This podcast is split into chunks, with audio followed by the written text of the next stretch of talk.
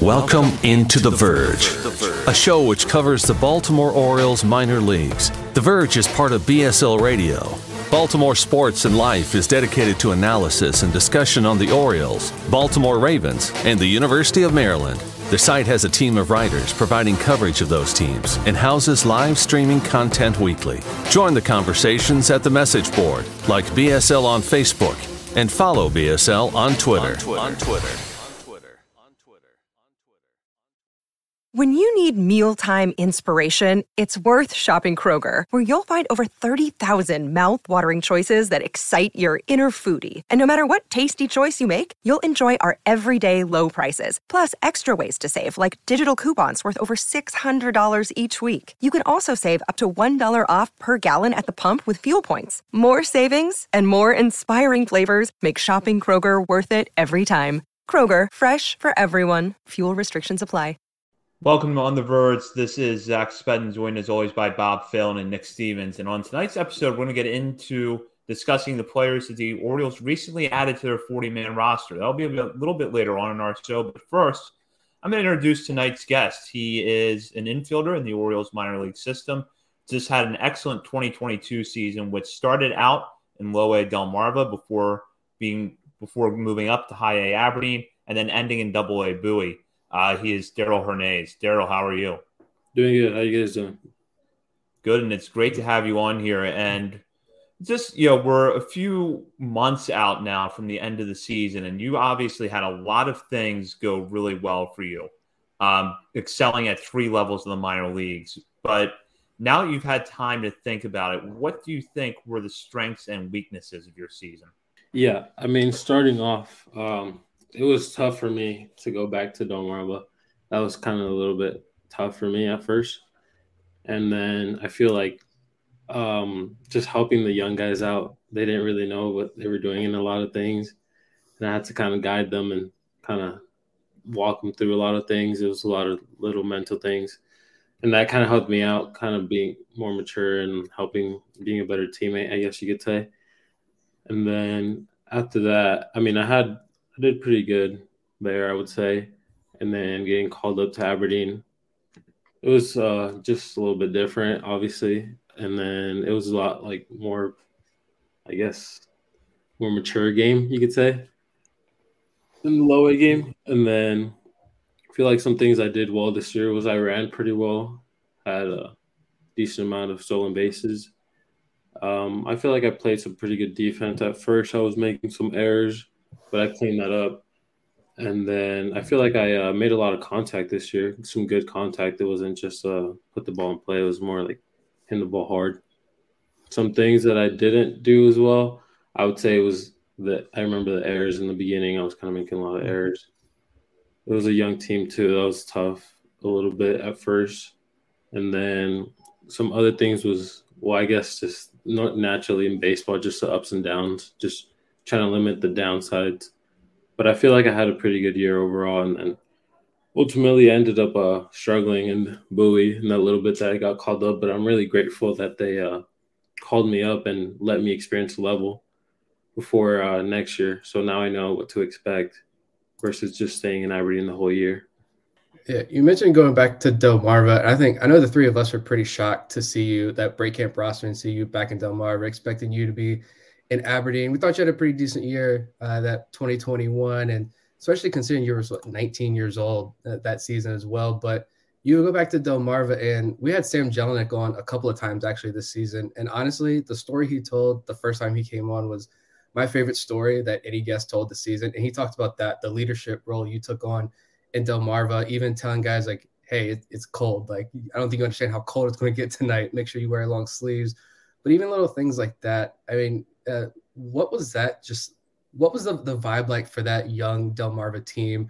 Uh, considering there's a lot of young international teenage prospects who were probably learning more about life than, than baseball down there at the beginning of the year. Yeah, honestly, I it's so much that I could tell you stories for pretty much this whole time. It, it's tough. You don't even think about just because you're used to it. Like you, that's just what your life is. You're used to it, but they're not used to it. So it was kind of just their everyday lives outside the field in their apartment. I was like, hey, make sure like you do this, make sure you do that. And they had no clue. They had no clue.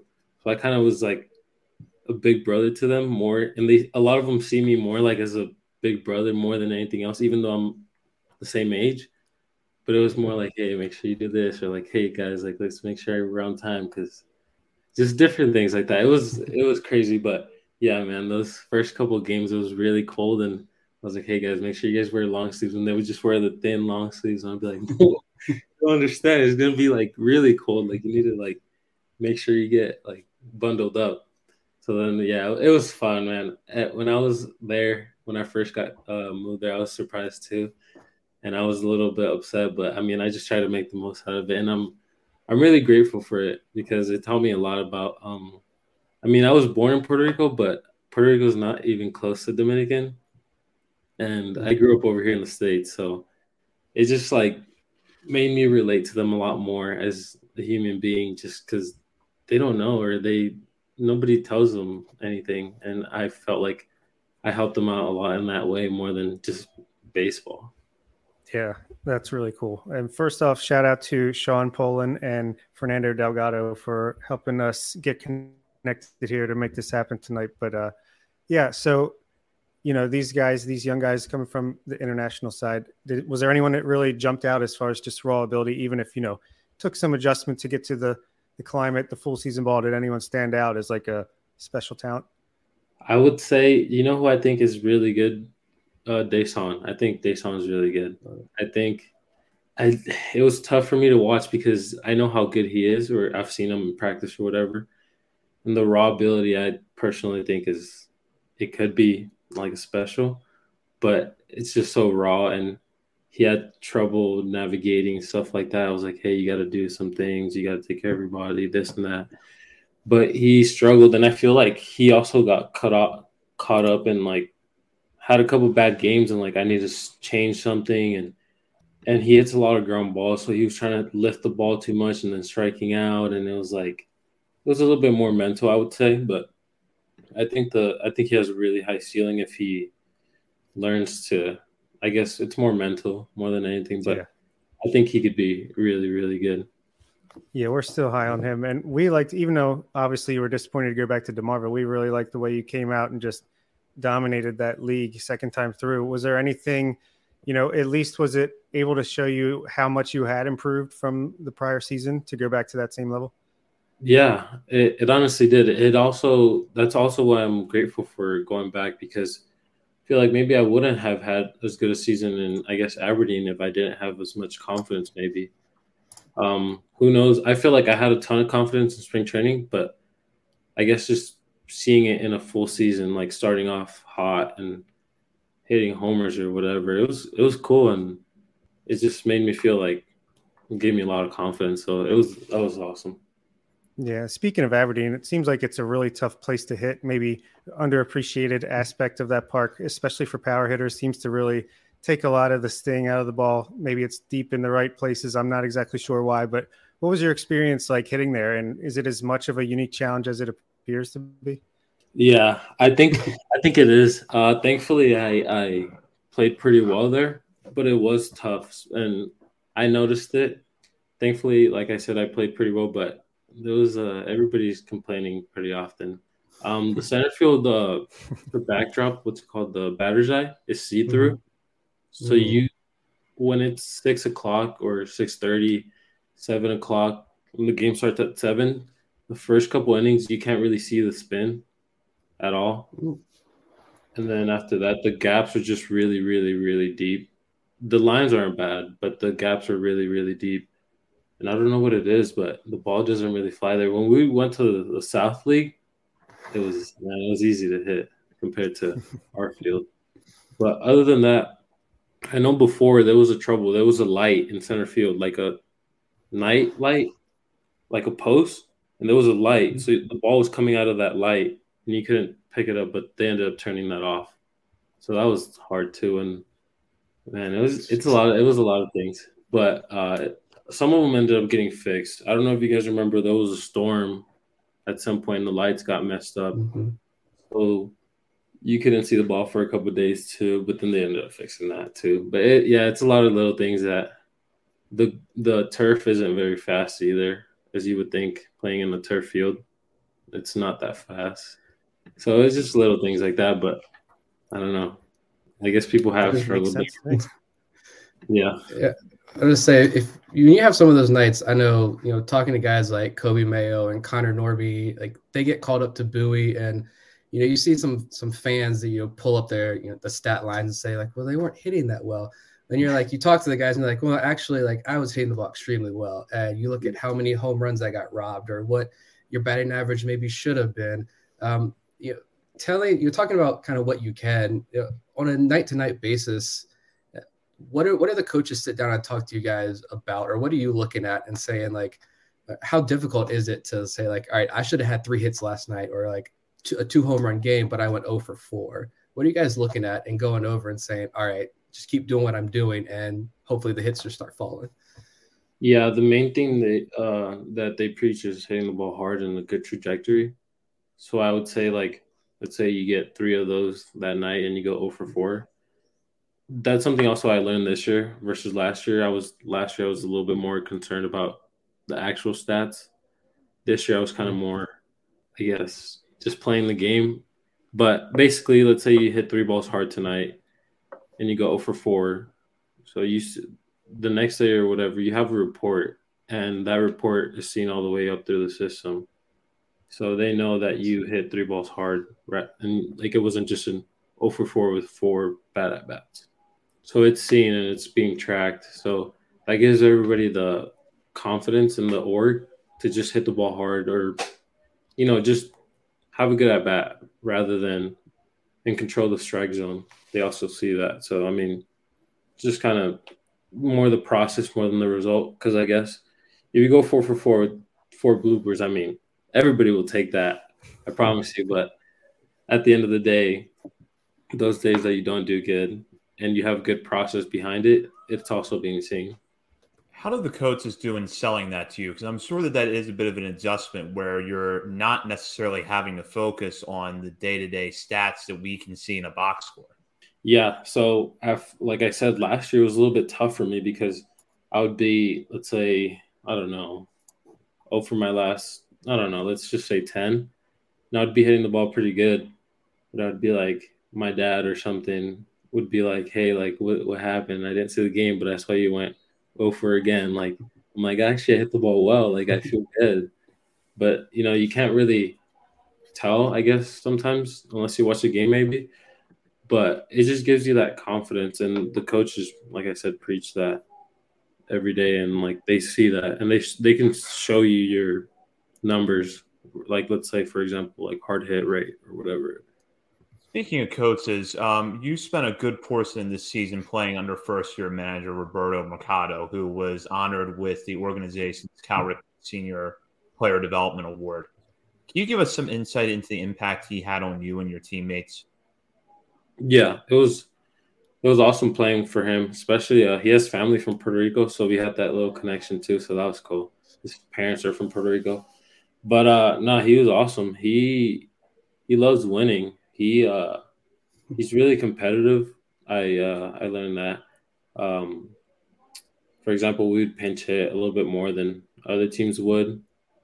Things like that. Try to win games. So it was it was awesome. Uh, he worked on me on a lot, like especially my uh, what's called my jumps while playing defense. My reads, I guess you could say. That was the main thing that we worked on defensively, me and him specifically, because uh, sometimes I would get, let's say, a little bit lazy with my feet in the pre-pitch. So that was one thing he like was on me about, making sure I was I got that down for the higher levels. But it was awesome working with him. He was he's awesome and he loves winning. So I really enjoyed that because I'm a competitor.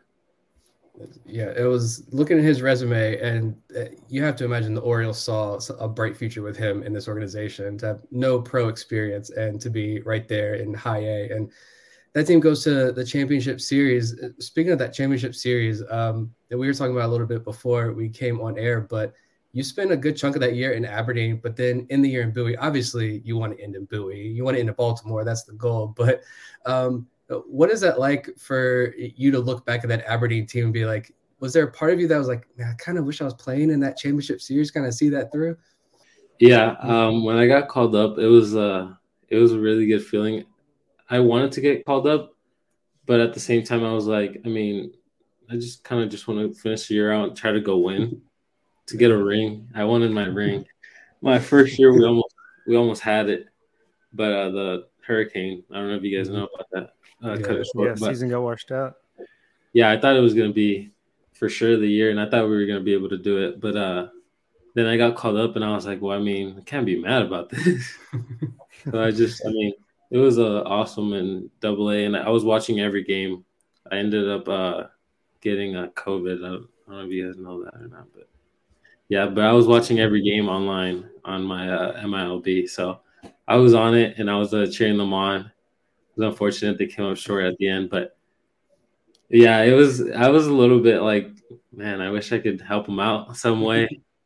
but uh no, I mean it was cool. It's just baseball. It's just minor leagues. You know, it happens all the time. So yeah, what, what are you gonna do, right? yeah. One thing that I think really stood out to me, at least this year, was the number of guys who were in Aberdeen and made the jump to Bowie. And it just seemed like these guys just didn't miss a beat after that promotion. Connor Norby turned into Barry Bonds down there in, in yeah. Bowie and AAA.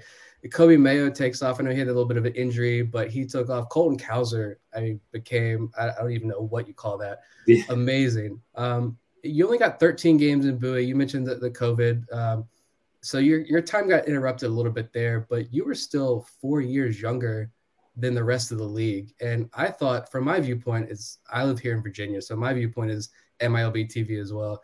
I still thought you looked eh, confident at that plate, like you'd been in Bowie all year long. Have you found each jump as smooth as the rest of these players and everybody else make it seem to be? Uh man, I wish I could tell you it was easy. It's not. It, it's not easy, obviously. But uh, I would say for guys like Cowser, Cowser got his routine down pretty well. I could tell you that when he went up to Double A, I could tell you that that was part of it. Norby, I feel like Norby both. Well, he had a little mechanical change. I, I'm sure you guys know that, and uh, I know at least those two guys. I don't know if I talked to Coby too much about it, but um Norby and Colton, I know that like let's say their expected numbers were more seen in Bowie rather than Aberdeen. Like you know those balls that were hitting hard in Aberdeen that were even let's say doubles or fly balls. Those ended up being homers in Bowie. Mm-hmm. So it was like I remember uh for example, I would call Colton or something and be like, "What's going on? What's where's this juice coming from?" He's like, "Man, the ball is going out here. You got to get up here." So it's kind of it's. I mean, it helps a little bit to be in Bowie rather than Aberdeen as far as um, those. But I'm sure that I mean, when I played with Norby, like he said, he was he was ridiculous. I it was crazy. And uh, same thing they told me when I got there. They told me about Joey. They were like, "Dude, this guy is just." I mean, I I've known Joey was really good even before everybody like started talking about him. But I mean, what he had the second half was just ridiculous. But yeah, they were all when I got there, they were like, "It's gonna be tough to replace Joey, so good luck." yeah, yeah, I got to got to talk to Coby Mayo like before his last game in high A. I was there and I talked to him for like a couple minutes before the game, and he was telling me about my expected slugging is like 150 points higher than my hmm. actual and my batting average, and he was telling me about all that stuff. And of course, I think he hit one or two home runs in that game, and then got promoted and obviously finished pretty strong considering the injury. But yeah, it's very interesting just to see the difference between levels. But it isn't often that a, a farm system graduates the best pro- prospect in baseball, Adley Rutschman, and then next thing you know, they replaced him with the next mm-hmm. best prospect in baseball, Gunnar Henderson, who obviously you've spent a lot of time with. But just tell Orioles fans just how stacked and deep this organization is right now. I mean, the best way I could put it is um, I'll tell you something actually that other teams tell us. A lot of other teams, I don't want to say specifically who or whatever, but they'll tell us and they'll come up to us in the middle of the game and they'll be like, man, you guys got like four guys that could be hitting three hole for us in double A when I was in high A. Like, you guys got like four of those guys that could be hitting for us in double A or whatever. So I would say, like, that's how deep we are. I feel like we have guys that are unranked or whatever it's called um, that could easily be, let's say, top 15 somewhere else. I think so. I truly think so. Because when we play other teams in spring training or in the season, I just feel like we're so much better than them. And like, I don't mean that in like mean way, but just we're so talented. Like we're so deep in every position. I feel like so. Yeah, man, it's it's special. I think what they're building, it's it's pretty impressive, honestly. Yeah, we completely agree with that assessment. We put out a top 50 every month during the season, and it's like even guys that are we're leaving off this top 50 are like legit prospects that could see major league time. So, yeah, it's crazy. So, when you were drafted back in 2019, MLB Pipeline actually described you as a shortstop starter kit. Um, in other words, someone who had a little bit of everything in your game. What we've seen since then is that your power has started to shine through, particularly last season your speed on the base paths has been impressive, and you've really shown off your defensive versatility in a meaningful way. Um, with all that said, is there a particular area of your game that you take the most pride in? Oof, I I honestly take the most pride in being as five tool as I can. Like being completely honest with you, I I know that's kind of avoiding your question, but uh, seriously, I try to be like solid in, every phase of the game and I feel because I feel like those players are the best players. Every someone that's solid in every way, not just one hole. It's not like I'm gonna have a Joey Gallo power or whatever you want to call it. So I try to be as solid as I can in everything. But I mean, I don't know. It's I really do focus on everything. I try to make my defense as steady as I can, and like I said, I keep trying to run and get my bags and I mean just hit. Obviously, if you hit, you'll be fine. So, uh, what, with the defense in particular, just like pretty much every other infield prospect in the organization, the Orioles kind of move you around a bit. Second base, shortstop, third base. We see a lot of guys play infield and outfield too. Um, where where do you feel most comfortable out there on the diamond? Well, before I would tell you for sure shortstop. Now I feel pretty similar. Like honestly, in all of them, shortstop. I, I've played my whole life, so it's kind of like I feel like I have the most natural range, I guess, because I have instincts there my whole life. But I feel really good at third. I feel like I'm almost a shortstop playing third because I play usually pretty deep and I go get everything.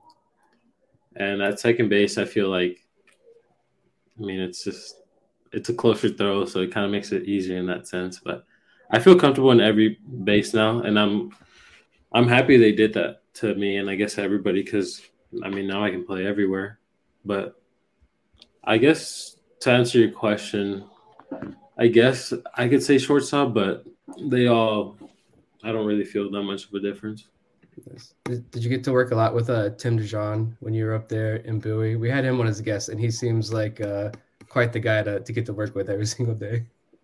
Yeah, he brings that energy. He's uh He's fun. Uh, yeah, I got to work with him a little bit. I got to work. I work with him every spring training, like a, de- a decent amount. And then uh, when I got to Bowie, uh, he uh, he was on me, but he said we're gonna keep working the spring training, so I'm excited.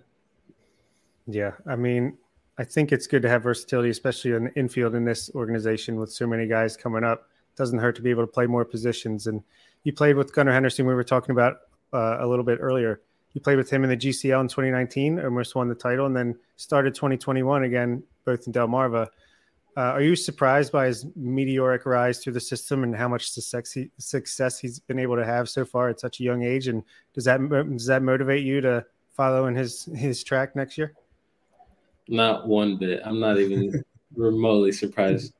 Since I uh since I met him, I mean, everybody could kind of tell. Like we, I mean, we ended up getting him in the second round, but I mean, we'd play all the first rounders from the other teams, and I was like, dude, this guy's not even like it's not even close. This guy's so much better. I'm like, I don't, I don't know what our guys did, but they were a lot smarter than, in my opinion, other teams. Because I mean, look at this guy; he's so much better. oh, it was cool, and then he also became like my best friend off the field, so that was that was awesome. But the reason why I'm not surprised, I'm sure you guys have heard, but he's a he's a really good hard worker, like extremely hard worker, and just really competitive. And if you guys see him play, he runs hard all the time he's really competitive. You could tell like he cares and like that's kind of how I am. Sometimes I don't show it as much as he does, or sometimes I show it more. I guess sometimes I get agitated, but I think I'm not surprised at all, just because he has so many physical gifts, like just being he's a six four, two twenty, whatever shortstop that can run and hit for power. It's just crazy, but uh, he's made the most out of it. Like he truly worked hard. I, have gone to his house and worked out with him in the off season a little bit, and he works really hard. So I mean, he deserves everything. He's an awesome. I can't say enough about him. He's he's awesome, and I'm not surprised one bit. Like, um, I don't know if you guys heard the story about him telling his girlfriend uh, that he was gonna make it to the big leagues this year. Mm-mm. I didn't hear Let's that. Hear oh well, no, it it, it kind of came out in Twitter. That's where I saw it. But I, oh, okay, he, he told me that too, since we're really close friends. When we were in spring training, he told me like he's like, I'm gonna, I'm gonna make it to the to the big leagues this year. And uh, if he would have said that to a lot of people, they would probably laugh. But I honestly believe him just because he's so like determined and focused. And I mean, it pushes me. I'm, I'm. It, it definitely motivates me as well. And to answer your other question, like for sure, that's, that's my goal to get up there as soon as possible. And the way uh, we've talked about it before is we still talk to this day pretty often, but uh, just like I'm kind of like one year behind him in a sense. Like I kind of had a similar year that he had last year, so kind of trying to replicate this year. Not obviously replicated, but kind of like those steps, the double A, triple A. We'll see what happens about the big leagues, but you know, it'll be awesome going back a little bit, you and Gunnar kind of had a similar experience where you were both high school draftees in 2019, and the pandemic wiped out what would have been your first full seasons in 2020. Do you think it was harder for you as a player coming out of high school to bounce back from that and get into the routine of playing a full season, or do you not think there was much of a difference between you and the players that maybe had a year or two of pro ball under their belts? Um, I mean, looking back at it, you could say like those at bats. I mean, those at bats would have obviously like helped develop a little bit quicker. I guess you could say just to see the pitching. But I mean, just as a competitor, I, I can't say that it's that much of a difference. You like I feel like you're either gonna be good or you're not. I don't know. I just as a competitor, I don't want to say like, oh, like I didn't have a year, so that's the reason why. Like, no, like I think you know, you either are gonna have it or you're not, and you work hard. And I mean, I worked hard throughout that COVID year, so I'm sure I gained different experiences and like it made me more grateful to play the game. Also, like everybody has said, like having that time off. But I don't want to say it makes a difference just because everybody went through it in the world, not just ba- like baseball players. Every sport did, but obviously in baseball, it's pretty important to get at bats just to you know keep developing. But hmm, I don't want to say that it made that big of a difference. So we're here in the off season. Hopefully, it's wind, hopefully winding down soon. I'm ready to get you guys back out on the field and watch you guys. But um, what's your plan for the rest of this offseason? Is there anything in particular you're focused on, an area of your game you're focusing on, or what's kind of the general plan for a hitter like yourself over the winter? Yeah, so my main focus is offseason, which thankfully I'm doing a good job of, is uh putting on strength, just building my base, building my foundation for the this year. Hopefully, having the longest year of my life, meaning like double A, triple A, and hopefully playing as many games as I can. So just getting ready for that physically, and uh, just putting on some weight a little bit. I put on some weight every year, but this year I'm trying to put on a little bit more. Just because and keeping my speed obviously. I'm running every day or mostly every day. And i'm putting on quite a bit of weight i would say. And uh, just uh, that's my main focus right now. And um, just building that base that's like the main thing. And then outside of that is uh, cleaning up my uh, swing path just making it as clean as possible um, just playing with guys like norby like you guys said, he had a, he has such a good path. That's why he drives the ball so well to right center. So like like just trying to work on that. Honestly, that's like are my main two focuses, and obviously everything. I mean, not just that, but those are my main two focuses. I would say that just being able to drive ball drive the ball to right field and just get stronger. So what are you doing in your downtime? We know that Gunnar Henderson and Colton Cowser obviously get into their Legos. That was a big story last year. what are you doing? You playing uh, the new God of War? You playing Marvel Snap on your phone? What do you get up to? Um, well, I'm pretty laid back person, so I kind of just hang out with the family, and then I uh, I play some video games. I got the new Call of Duty. I was actually playing with Gunnar the other day, so yeah, we uh, we play some Call of Duty, and then I'll play some of the show. I see. I enjoy my time playing the show right now because during the season, after going over four, you don't want to go play online and take another beating in baseball. So I play. I play it in the off season, but I try not to play it in the season. Makes sense. And uh, last question I got is, what are your goals for 2023? Call your shot. Are you are you going to do the Gunnar and, and get called up at the end of next year? Set up for rookie of the year in 2024? What's going on? So I, I mean, I would love that. um, my goals is honestly just to enjoy every day. I feel like that's what I did this year. I like truthfully, a lot of people say that, but I tried to enjoy every single game and let the stuff take care of itself. Um, my goal is just to be the best version of myself. I feel like it'll naturally take care of itself, but obviously playing two at least two levels in one year is something every everybody wants to do, and I guess you could say that's that's my goal. I think everybody wants to get call up every year, so we could say that. Well, Darell, we really enjoyed having you on tonight, and thank you so much for taking the time to join us. And best of luck getting ready for 2023. We're certainly excited to see you back out in the field. Thank you. Appreciate it, you guys. Yeah, thanks for coming on. Oh yeah, yeah. thanks a lot. Yeah. Darell Hernaiz, a prospect in the Orioles farm system.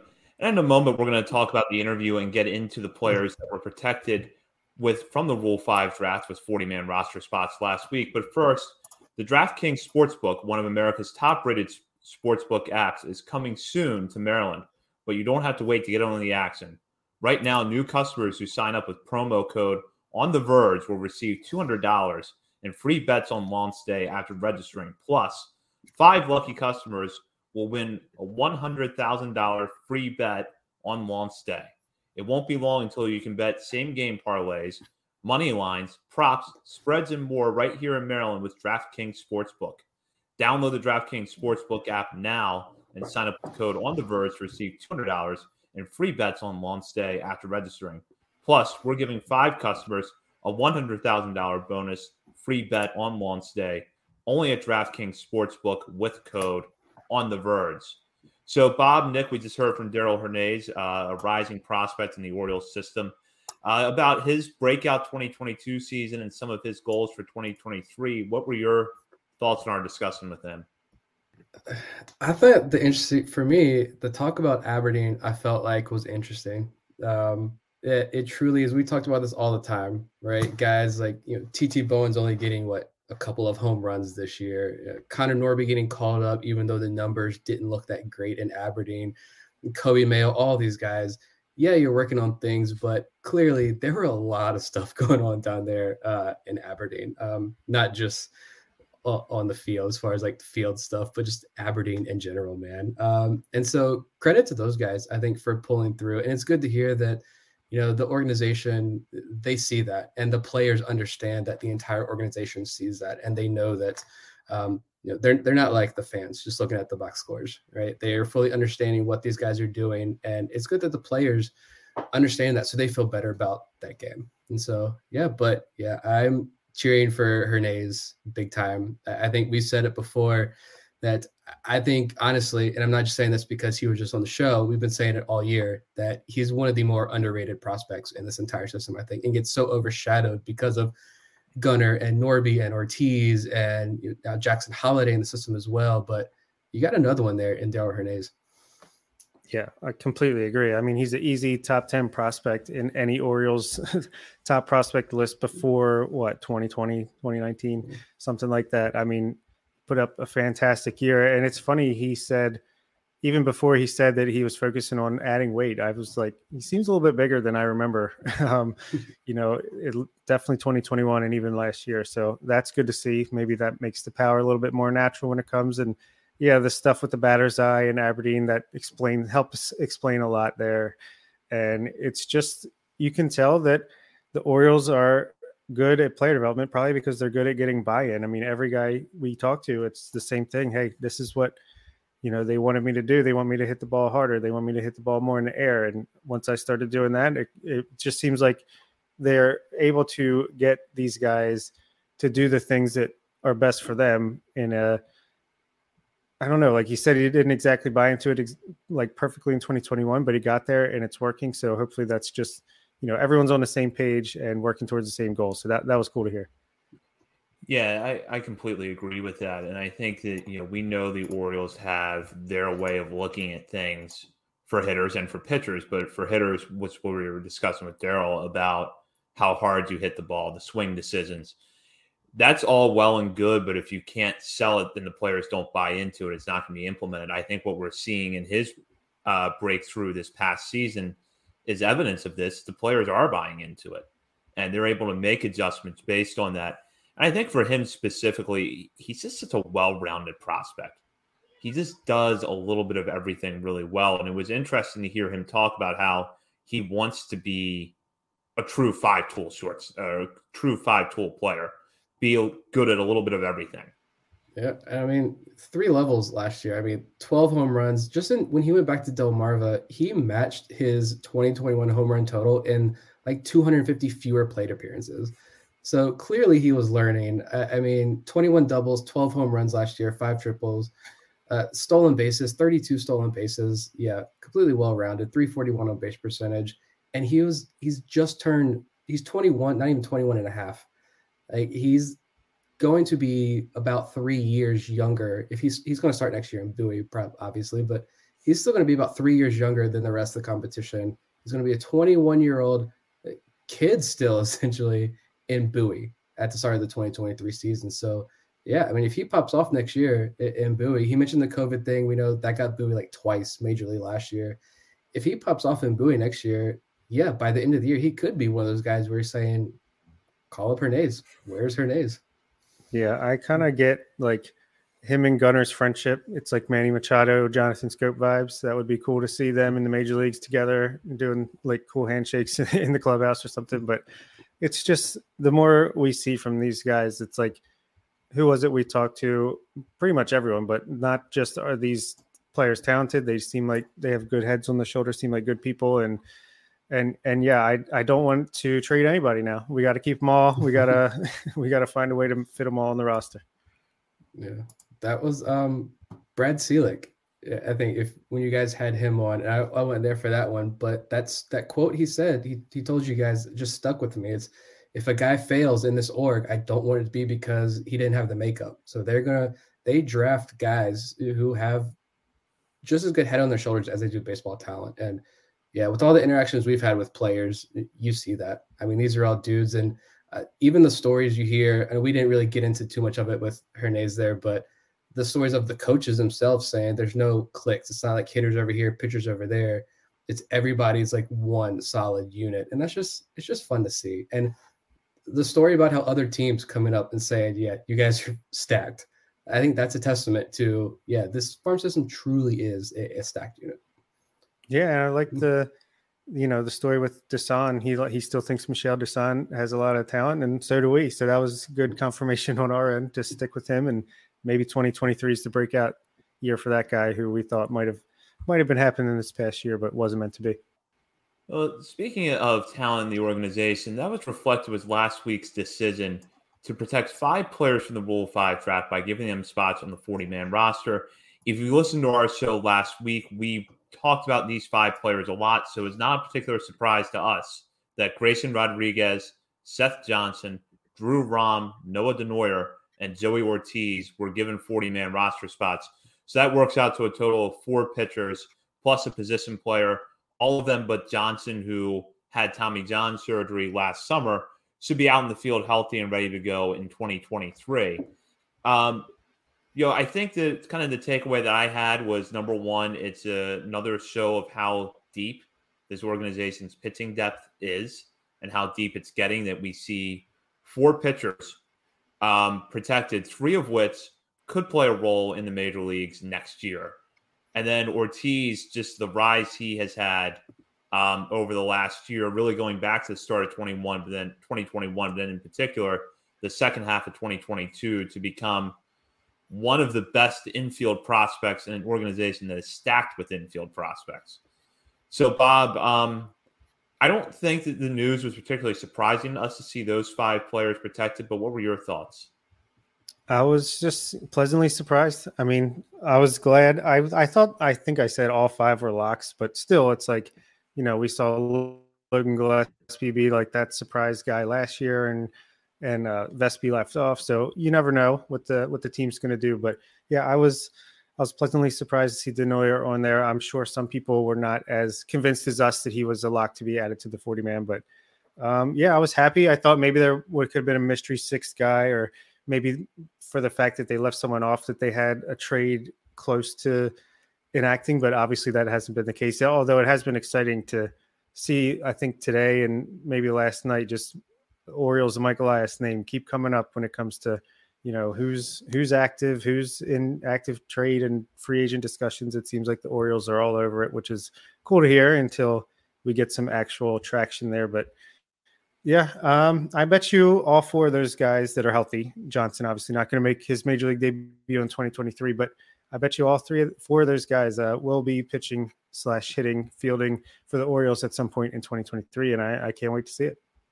Yeah, I for me, no shocker. I was the only shock, you know, there wasn't that much of a shock, but I was expecting a surprise six person. Um, I thought it would have been fun.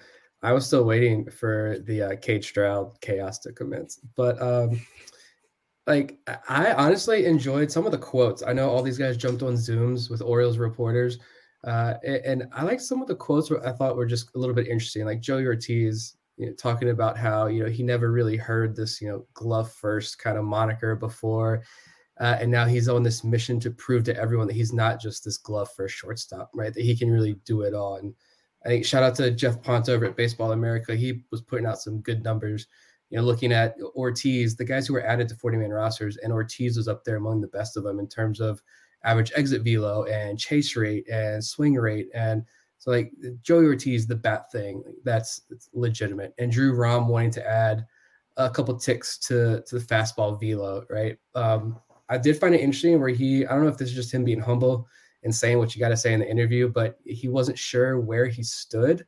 And so he was, you know, really happy, obviously, to get that call. But we know Rom. I feel like that's when he was on our show, he knows exactly what kind of pitcher he is. He knows exactly what his ceiling is with his velo, which is why you know, everything else, all other parts of his game, he's worked so hard on. But yeah, if he can add just a tick or two, we know the data about every tick on that fastball, how you know, uh, less productive hitters are against that fastball. So if he's the guy who's sitting 94, 95, I think he could really take off in the big leagues. And then, yeah, with Denoyer, it's just, I think it's a testament to this organization really does believe he has major league stuff. What the future role is, I don't really know, but I put Denoyer in this group of like Ryan Watson and Justin Armbruster, Peter Van Loon, even and some other guys. Like they had really good 2022s, and they're right there, like on the verge. I always want to say that phrase, and I hate saying it. like I feel like, but I can't think of another phrase there. But those guys are all like right there on at this tipping point of they could be really good, productive major leaguers or flame out here. And uh, what they've shown is, I think, with Denoyer's case specifically, it's the Orioles believe in that stuff. So we'll see if he makes to the big leagues next year. Yeah, with Rom, I mean, I think hmm. he's.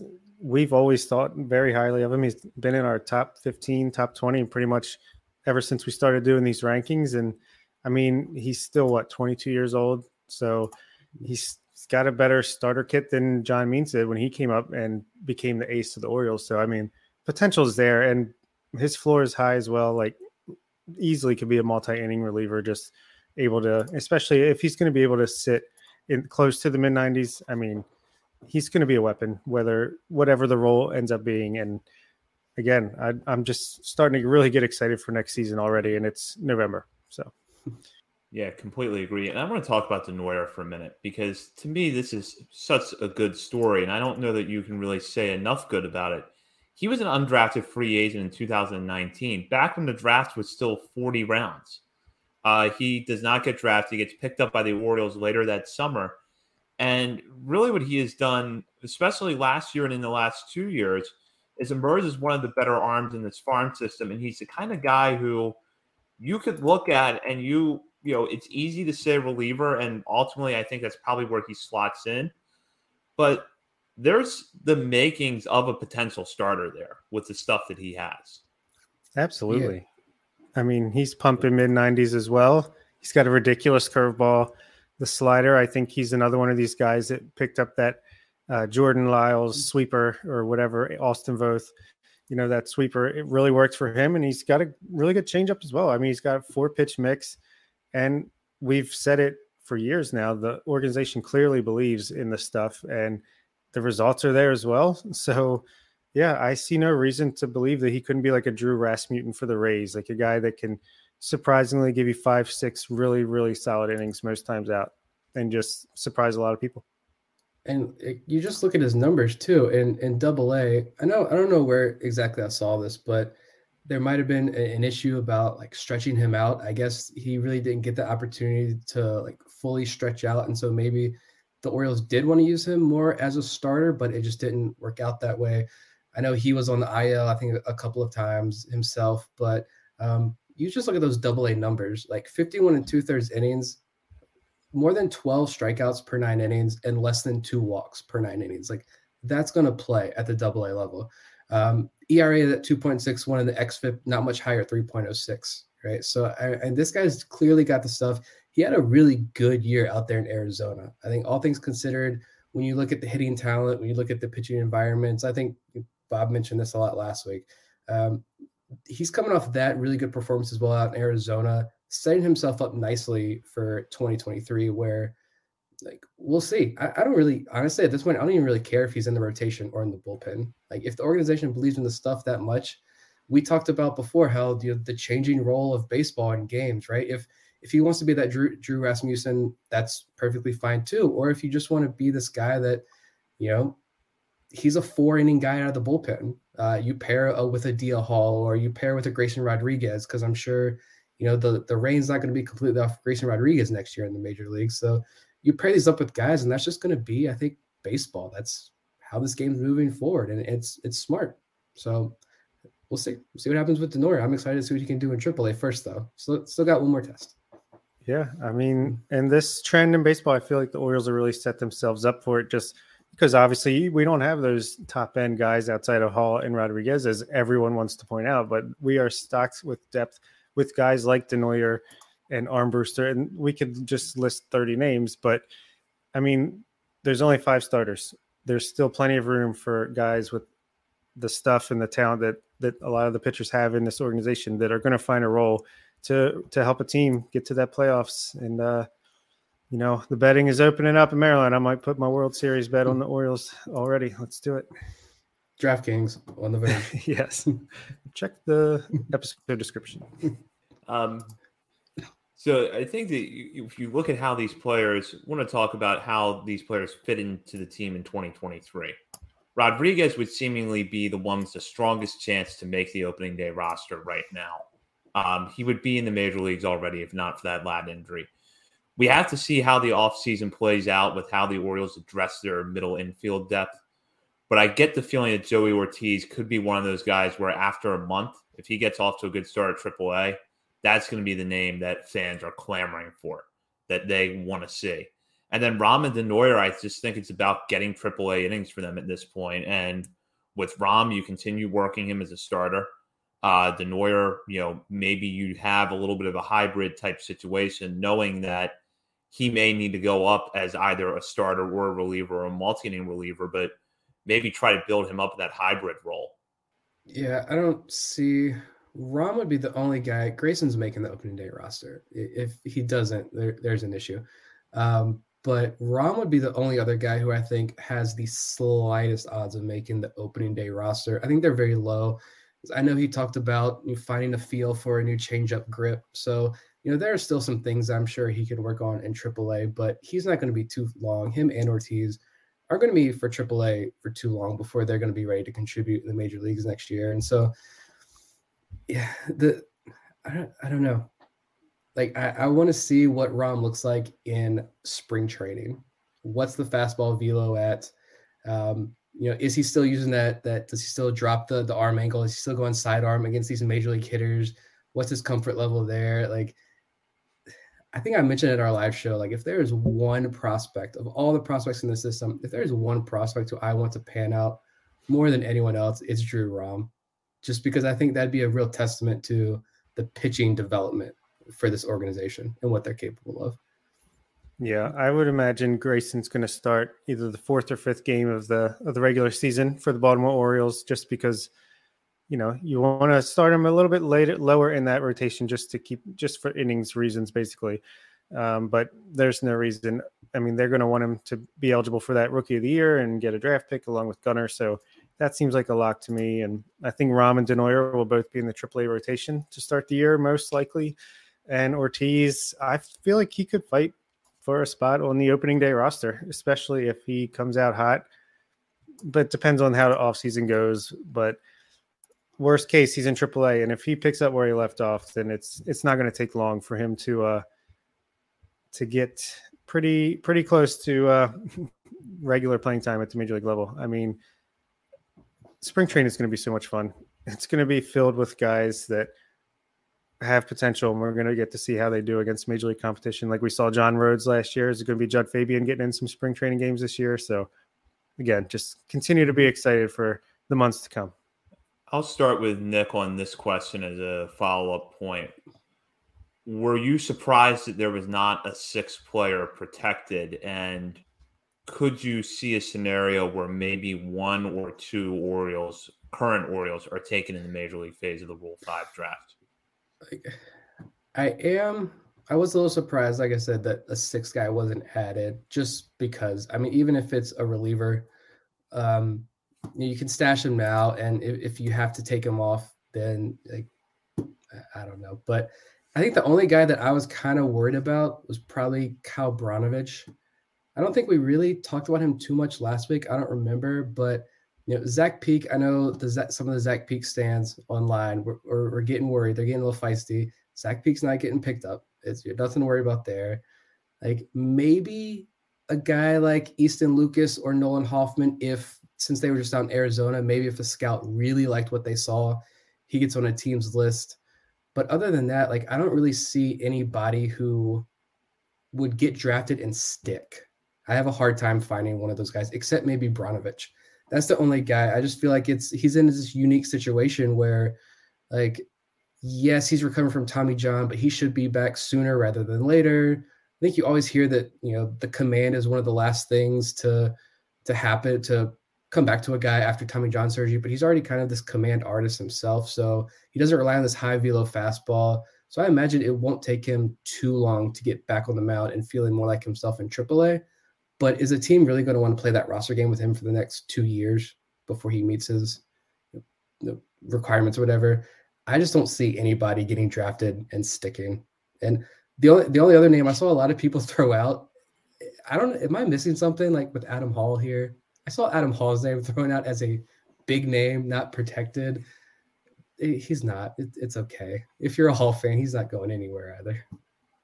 Yeah, I don't really. I mean, I could see a guy or two getting taken from the Orioles, but I don't see really anyone other than Brnovich, Brnovich. If uh, you know he does come back faster than the expected timeline, like it looks like, maybe a team takes a shot at him and he could stick around. But like a Lucas, I could see getting picked, or even an Adam Hall. Maybe some team takes a flyer on him, but I just can't see a player like that making it the entire year and getting lost from the the Orioles organization. So, and it's good to see. I did Vivek mentioned it in the comments, and I've seen it from other places too. That it's a pretty stacked um, eligible group for the Rule Five coming up. Um, I think I saw someone.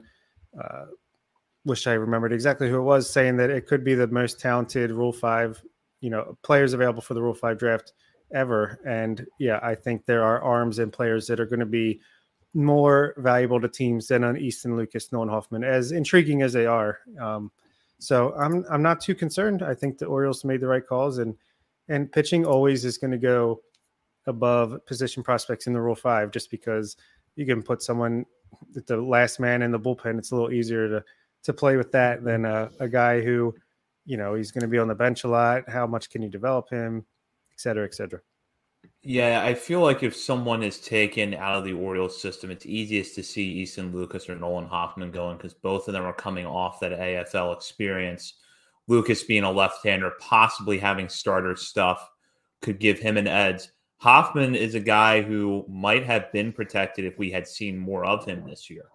Um, you know, I do think he's at a little bit of a disadvantage compared to Denoyer in the sense that I think he is probably more of a typical one inning reliever than a multi inning guy but there's still a lot of things there to like about him, and I could see him getting protected. I think the other thing too is that sometimes with trying to figure out if a player is going to stick, it's almost a matter of what team takes him. Because if you go back to Zach Pop in 2021, when he was ultimately ended up with the Marlins out of the Rule Five draft, I think he was originally drafted by Arizona and then traded there.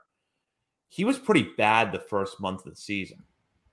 And you have to wonder if that had been a team that had aspirations of contending, would he have stuck the full year?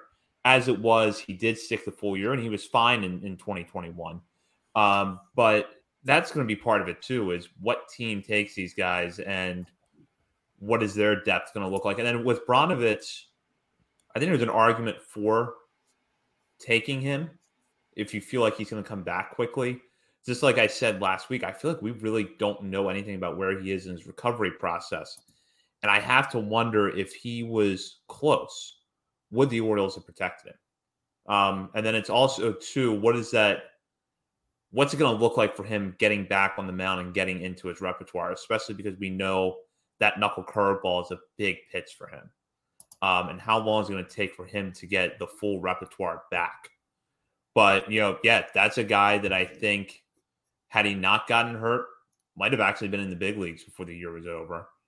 And you could see where, you know, a team, especially one that doesn't have a ton of starting pitching depth at the top of its organization, might take a flyer on him.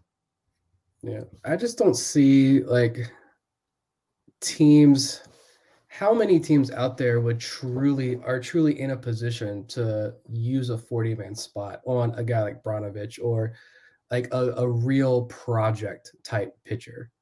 Yeah, I, I just don't see any teams wanting, even teams that are tanking, right? That's easy to say, but those guys are still, they're still going to need every 40 man spot possible. So you're really going to use it on some high A pitcher, the guy who hasn't reached high A yet, and try to work with him.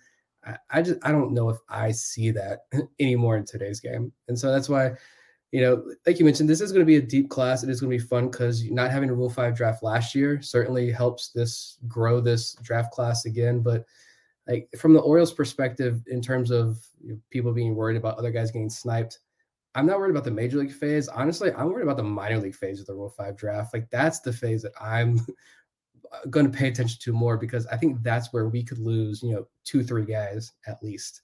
And those guys don't have to stick anywhere. They're they are part of that organization. You don't have to stick in AAA. You don't have to stick at any particular level. They can do whatever with you once as long as you pay is what like 10 grand, I think. But so that's the phase that I'd be more worried about as far as losing losing pitchers specifically.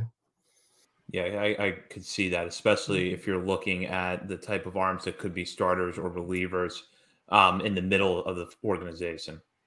Well, that'll be something to keep an eye on here over the coming weeks. The Rule 5 draft will be on December 7th, and we'll have more extensive coverage leading up to that. That'll be part of this year's winter meetings. Next week, We'll be joined by Jon Meoli, the author of Maximizing Playoff Odds, a Baltimore Orioles newsletter. He's actually coming on to talk about his work with Baseball America and the Orioles prospect rankings, which he is doing once again this offseason. We're looking forward to having him on. That, by the way, for those keeping score at home, will be John's sixth appearance, putting him second behind Dr. Stephen Loftus at seven. Uh, so something to think about as we head into tomorrow, as we get ready for next week. In the meantime, check out BaltimoreSportsAndLife.com for all the latest coverage on the Orioles, Ravens, college sports, and more. And while you're there, hop on the message board and join the discussion with fellow readers this site as well as contributors. And be sure to follow us on Twitter. I'm going to give Nick a quick second here to talk about something we're actually starting in preparation for the Rule 5 draft on Twitter that's going to be interesting. Yeah, I started this today just because I, I need something to do to pass the time over these next weeks. So uh, Vivek here in the comments. Vivek is the king. I'm sure we will get Vivek on as we get close to the Rule 5 draft to break these down. I'm no Vivek. I'm no expert here, but I've just been kind of going through. I got a thread up on Twitter. At, we'll we'll be updating until December 7th. Just intriguing names. They may not necessarily be guys that the Orioles have a shot of even targeting, but just interesting names, numbers, some videos, something to do to help pass the time between now and December 7th for the uh, Rule 5 draft diehards out there. Well, we'll be looking forward to that. Thank you to Darell Hernaiz for making uh, an appearance on the show tonight. For Bob Phelan and Nick Stevens, this is Zach Spedden. You've been listening to On the Verge. That'll do it for this week's episode of On the Verge. Be sure to check out our Patreon page where you can help show your support for the show and get bonus content, including monthly top 50 updates to our prospect list and daily game recaps during the season, and much, much more.